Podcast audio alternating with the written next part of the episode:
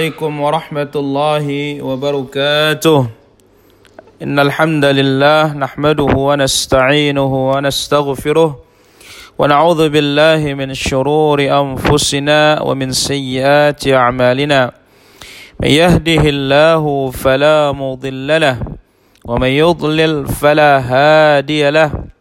أشهد أن لا إله إلا الله وحده لا شريك له. واشهد ان محمدا عبده ورسوله لا نبي بعده اللهم صل وسلم وبارك على عبدك ورسولك محمد وعلى اله وصحبه اجمعين اما بعد kaum muslimin dan muslimat rahimani wa rahimakumullah kembali kita akan lanjutkan bahasan kita dari kitab Syarhus Sunnah oleh Imam Al-Muzani rahimahullah taala قال المصنف رحمه الله تعالى والبراءة منهم فيما أحدثوه المصنف رحمه الله تعالى mengatakan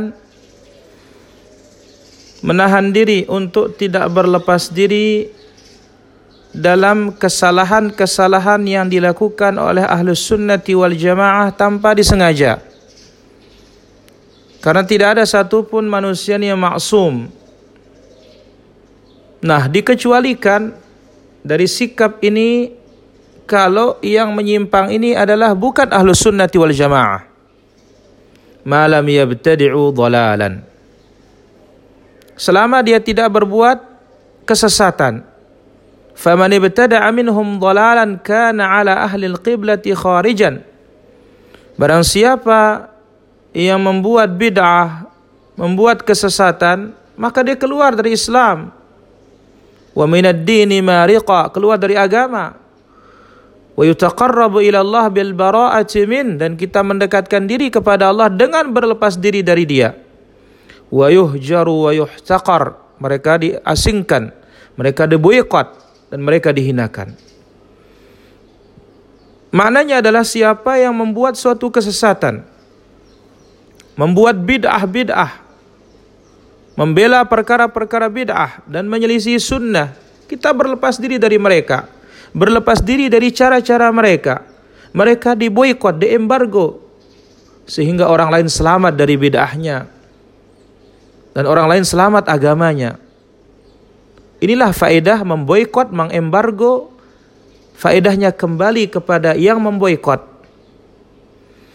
Dan tentu mengembargo ahlul bid'ah memiliki faedah yang lain. Kembali kepada yang diboykot maupun yang diembargo. Liyakuna zajran lahu ala bid'atihi. Agar dia berhenti melakukan bid'ah. Dan tentu dalam bab ini dilihat kaidah agama. Apakah mendatangkan maslahat dan menolak mudarat. Atau mendatangkan mudarat dan menghilangkan maslahat. Kemudian Al-Musannif rahimahullah taala berkata, "Wa tujtanabu ghuddatahu fahi a'da min ghuddatil jarab." Dan kita mewaspadai benih-benih kesesatannya. Yang mana benih-benih kesesatan bid'ah ini lebih berbahaya, lebih menular daripada menularnya penyakit al-jarab penyakit kulit, penyakit kusta. Itulah dia bid'ah yang disebut oleh para ulama kita yang namanya bid'ah ini dia lebih membakar minal lahab, lebih membakar dari api yang menyala-nyala. Oleh karena itu Rasulullah sallallahu alaihi wasallam telah bersabda, "Man sami'a bid-dajjal falyan'a anhu." Barang siapa mendengar munculnya Dajjal, hendaklah dia menjauh dari Dajjal itu. Ini Dajjal yang jelas-jelas dikatakan kafir oleh Nabi Shallallahu Alaihi Wasallam. Nabi suruh kita menjauhi.